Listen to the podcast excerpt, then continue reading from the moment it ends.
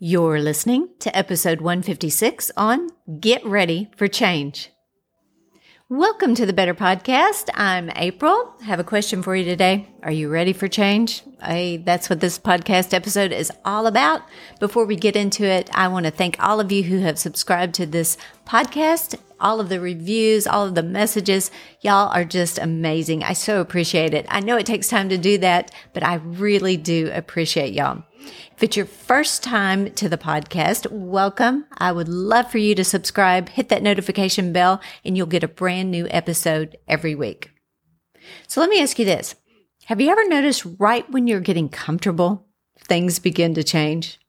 Hey, if there's anything we've learned over these past couple of years, it's this. We've had to adjust. I mean, we've had to adjust our lifestyle, our mindset, we had to adjust our traveling, even our shopping, the way we go to church.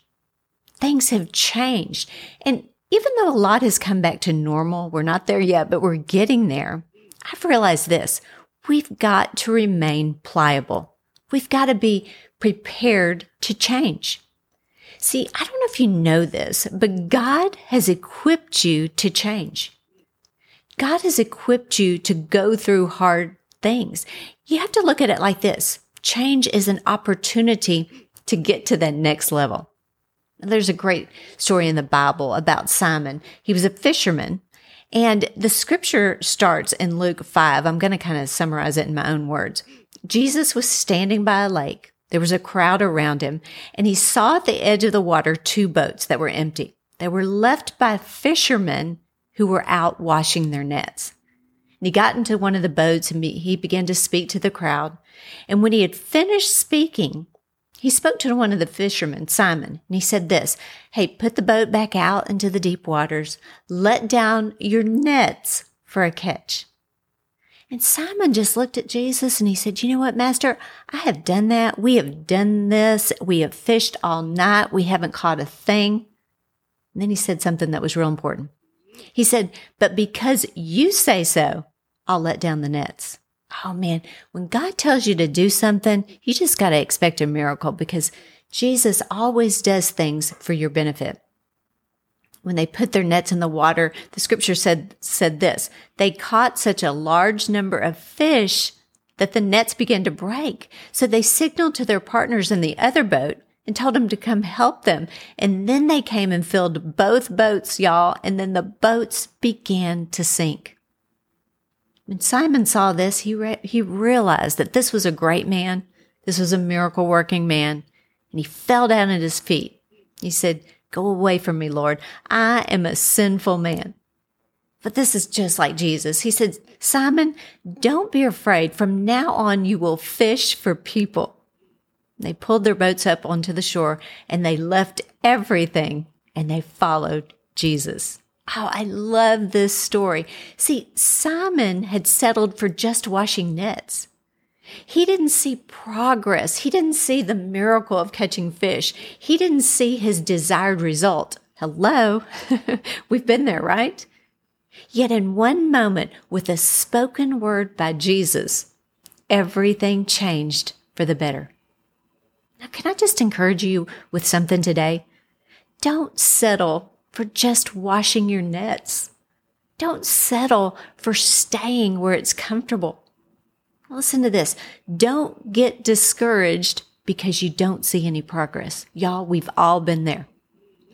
God sees something in you that you don't even see in yourself. Listen to the scripture in 1 Corinthians. No eye has seen, no ear has heard, and no mind has imagined what God has prepared for those that love him. Y'all, He's got that exceedingly abundantly in store for you. Let's look at another story. We know the story of David and Goliath. David killed Goliath. But let's get a little bit of the backstory. David was a shepherd who had to deal with stinky sheep before he ever killed Goliath. He had to deal with stinky sheep before he ever became a king. He spent a whole lot of time in the field alone watching sheep. But now let's think about that. Let's think about David's preparation in the field. That time in the field, he utilized his time alone. He utilized his solitude He gained confidence with humility in the field. Oh, y'all, this is so important. He saw God be faithful in the field. And he realized that God had not forgotten about him in the field. He got vision in the field. Oh, that's good. He walked with God in the field. He heard God in the field. Did you hear that? He heard God in the field. His spiritual confidence was strengthened in the field. Oh my goodness. He learned to protect in the field. He got trained in the field. And when he faced Goliath, that was a whole new level. Nobody else would face him. Nobody else felt like they could face him. But David remembered his training. He knew he was at his new place. Oh, that's good. He had fought all of his battles in private, strengthening his spiritual muscle when no one else was watching. Y'all need to play that one again. But when the time came, when it was time to adjust, when it was time to shift, when 2020 came, he looked at Goliath in his face and he said, You know what? I'm going to take you down. And with one stone, he killed that giant. That giant didn't know the force that was coming against him. The important thing is this, y'all. David milked that field for everything that he could. Now, I say that because you might be in that field right now. And that's okay. Your time in the field, you got to start seeing it as preparation. That's where you build your spiritual muscle. That's where you learn patience. I know that's not fun, but that's where you learn patience. Your time in the field is your spiritual refining time. Your time in the field is where your character is built. Oh my goodness. See, that's where God sees if he can count on you. That's where if that's where you find out if you really believe the things that you say you believe. That's where you find out if God is really who he says he is and he really can do what he says he can do. So let me encourage you with this. Don't allow yourself to get frustrated in the field. Oh, that's good.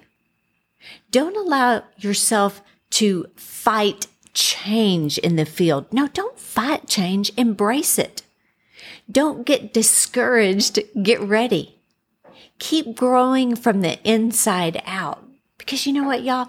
God is just as interested in who you are becoming as where you are going. And when things change on the inside of you, things begin to change on the outside of you. I know some of you are listening and you're tired and you're worn out and you feel empty, but you know what? God just might be telling you dip your nets one more time. Don't get stuck washing your nets. Don't get discouraged because you think that's all that God has in store for you. No, stay in faith. Keep hope in front of you and get ready for God to open some doors that you've never dreamed of. Write that scripture, Ephesians 3:20 down. Write it on your bathroom mirror. Write it on your phone. God is able to do the exceedingly abundantly in my life. God is God is able to do the impossible. God has new things in store for me. Begin to talk to yourself like that. Talk to yourself like you're built for pressure. God, you're going to help me through this. You're going to help me through this change. It might seem hard, but I know that there's greatness on the inside of me. And there's new things on the other side of this change that you had for me. So don't get discouraged. Embrace change. Don't be afraid of it. God has so much more in store for you.